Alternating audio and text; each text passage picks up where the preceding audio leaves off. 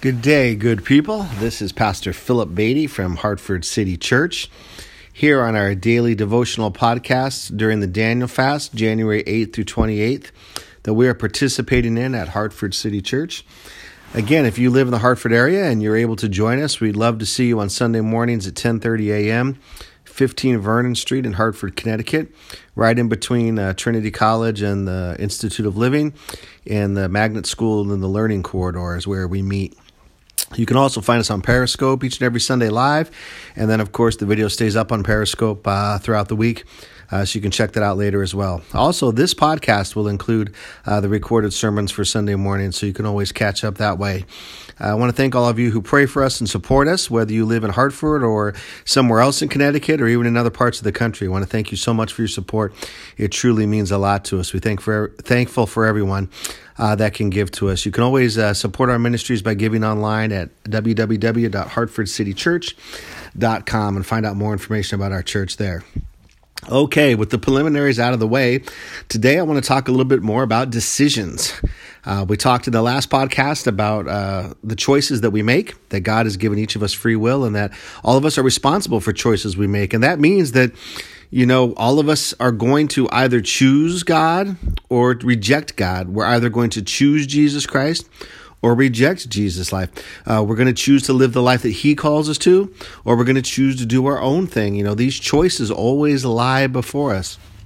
And what God has done in His uh, amazing creative ability is give us the ability to choose, to make decisions that actually affect our lives and even the lives of other people. So, we talked a little bit about the decision to believe and receive Jesus Christ, which is one of the most foundational most important decisions that we can make. It's a decision that, that we may make at, at one particular moment in time, or it's a decision that we may grow into over a period of time. But it is a decision that we must make. In fact, there's a way in which each and every day I must choose to follow Jesus Christ because I know that it's easy for me to just even having Jesus in my life, sometimes just do my own thing or, or set the agenda for my day based on what I want to do or my priorities or what I think is right. And it's a good discipline to remember each and every day to get up and to choose to follow Jesus Christ. It's also a great decision to choose to receive God's love every day, to say, I believe that I am loved and that I am accepted by Almighty God because He has promised that through Jesus Christ there is no condemnation in Him, there is no separation from His love, that nothing in all of the world can separate me from God's love. Sometimes just having those little prayers, those scriptures, you know, outside of Christianity, they might call it having a mantra or a meditation or some type of uh, thing that you repeat to help your mind be trained and to understand the truth that you are trying to to put into your life, that you're trying to sink down, sink deep down into your life. So I think it's important each and every day to have things that you remind yourself of. Uh, you can call them prayers, uh, mantras, meditations, whatever works for you. But the point is the same. If it's the truth, if it comes from the scriptures, which are the recordings of God's word, then we know that that truth has power because of the presence of Jesus Christ right now speaking it into our lives. Amen. Uh, but I've digressed a little bit uh, from my main point, so let me jump back to it. And that is that we should think carefully about the decisions that we make in this life. I'm reflecting, first of all, from John chapter 1, uh, verses 9 through 13, just revisiting some verses that we looked at last Sunday. In speaking about Jesus Christ, the Apostle John says, The true light that gives light to everyone was coming into the world. He was in the world, and though the world was made through him, the world did not recognize him. He came to that which was his own, but his own did not receive him. Yet to all who did receive him, to those who believed in his name, he gave the right to become children of God. Children not born of natural descent or of human decision or husband's will, but born of God. Amen. So, from this passage, we remember again that there is a choice that people make. Jesus Christ came into the world. And even though he made the world and everything and everyone in it, the world did not recognize him. They were not able to see him as the light of the world. It says further that he even came to his own people. You know, he was born uh, among the Jews, among God's chosen people, but he was, in another sense, in a more universal sense, he was born as a human among humanity, you know, that he himself had created. But even though he came to his own, his own did not receive him. You see, there were many that rejected the message of Jesus Christ. There were many that rejected the person and work of Jesus Christ. There were many that responded no to the invitation that he sent to come and be a part of the kingdom of God, to come to the feast that God had prepared that everyone might come and experience true life. Some people flat out said, No, no, I reject that offer. I don't want to come. I choose not to believe. So again, we see that that choice is entirely possible and does in fact happen. But on the flip side, he said to all who did receive him, to those who believed in his name, he gave the right to become children of God. So we see that the invitation is also to join God's family, amen? To realize that we are true children of God because we've been created by God. Now, until we receive Jesus Christ, uh, we may be like children that are living outside of the home or people that have forgotten our heritage, that we don't remember where we truly come from and where our true, where our true identity lies. But in Jesus Christ, we reclaim, recover, rediscover, take on again the identity that we were created to be children of God. And so we are brought into God's family through Jesus Christ, our Lord and Savior. And it's simply a decision, a choice to say yes to God. Again, one of the most important choices that we can make in all of life. And it's a decision, quite frankly, that we should continue to make that we should remind ourselves and reaffirm that decision each and every day of our life. What does it mean to receive Christ? Well, to receive really means to welcome, to allow someone to enter in, to have them come and, and share a meal with you, to come into your home. That's what it means to receive someone, right? Uh, you bring them into your life, you welcome them into your life, you you you serve them, you you take care of them, you see what they need, you love them. Uh, that's what it means to receive. And so we see that, that God desires that we would receive Him uh, so that we could, so that as we welcome Him into our lives, we understand that we are welcomed into the family of God. It's a, it's a reciprocal welcome.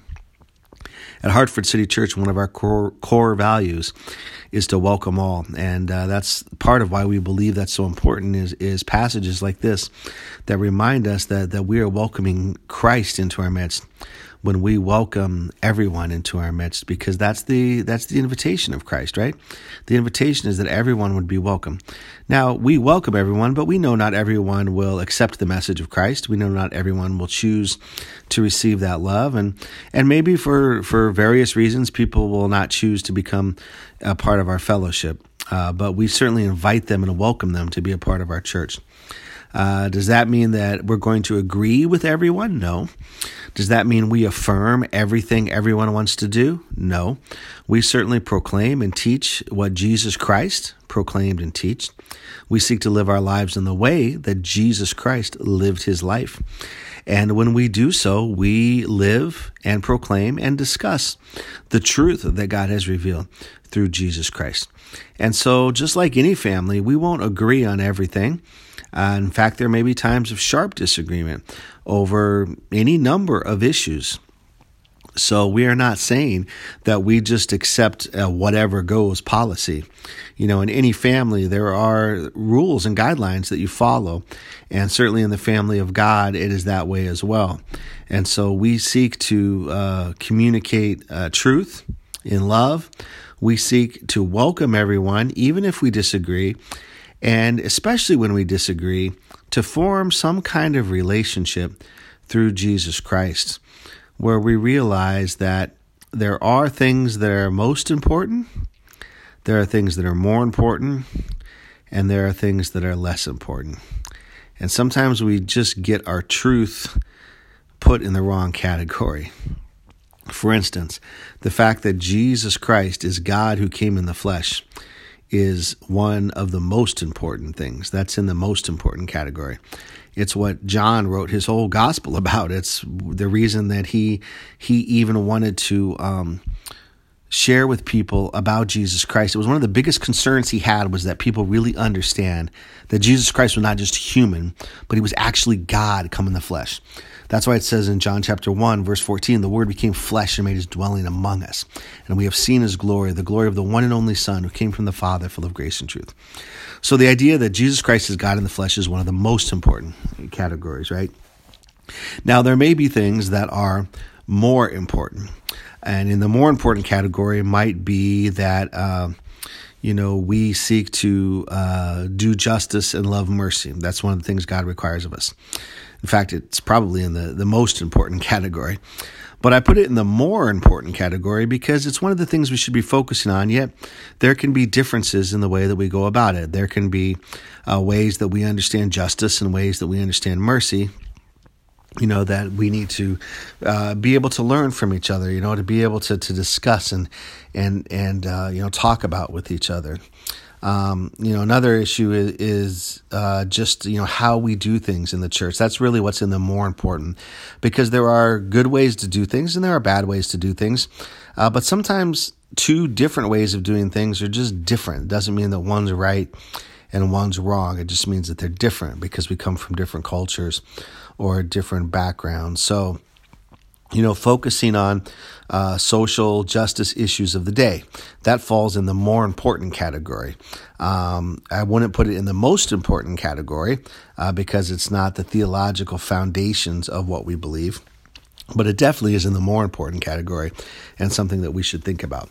Uh, then you have the less important category, and in the less important category is where we often, you know, can have most of our discussions and debates. But if we realize that it's in that category, then maybe we could allow for a greater difference of opinion uh, upon those subjects, where we can say, you know what, there there's a couple of different ways that we as Christians can live uh, these convictions out uh, back in the times of the New Testament, one of the issues was should you eat meat that had been sacrificed to idols? You know, for some Christians, they really didn't want to do that at all, and other Christians felt like it was okay. It was their freedom in Christ.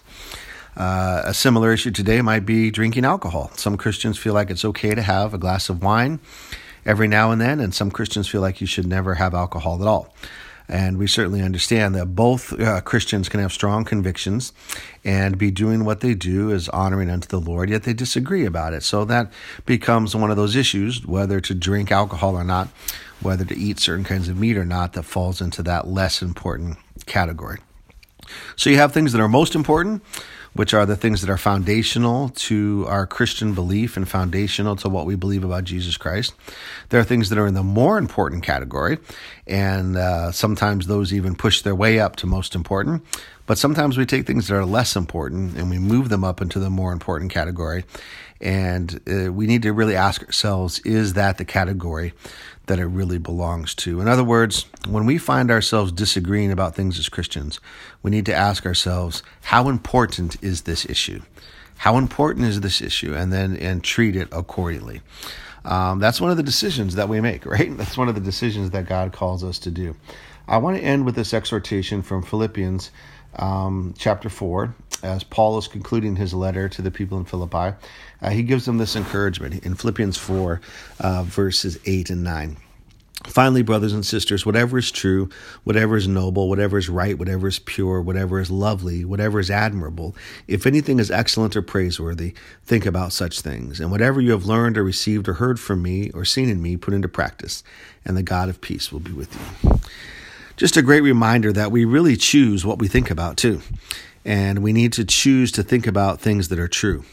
We need the wisdom of Jesus Christ to help us understand what is true and what is not true in our society today.